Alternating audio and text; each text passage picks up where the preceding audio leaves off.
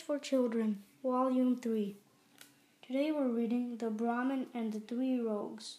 One morning, a Brahmin was walking along a lonely path. He had a goat with him. The rogues saw the Brahmin and his goat. One of the rogues said, I wish we could get this plump goat from him. Another said, Let's run away with the goat. This fat Brahmin can't chase us.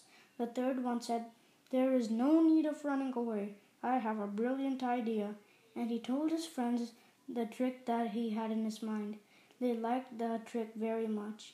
They decided to try the trick on the Brahmin, so one of the rogues went to the Brahmin and said, Good morning, sir.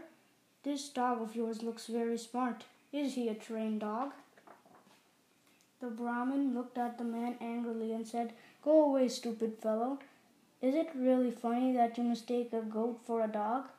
Will you consider me a wise man if I say that your dog is a goat? Ha ha ha, said the rogue and went away. After a while, another rogue came to the Brahmin and said, Good morning, learned sir. I wonder why you are walking well. You can well ride on this horse of yours. The Brahmin said, My goodness, do you think this goat is a horse? I thought you were a learned Brahmin. But now I, I understand that you are a fathead who knows no difference between a goat and a pony, said the rogue and walked away.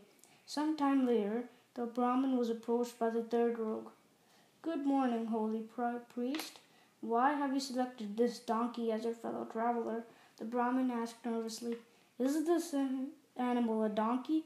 Of course it is, said the rogue in an accelerating tone. Now the Brahmin was very much frightened. He thought the goat was really a monster who changed his form from time to time, so he ran away, leaving the goat behind.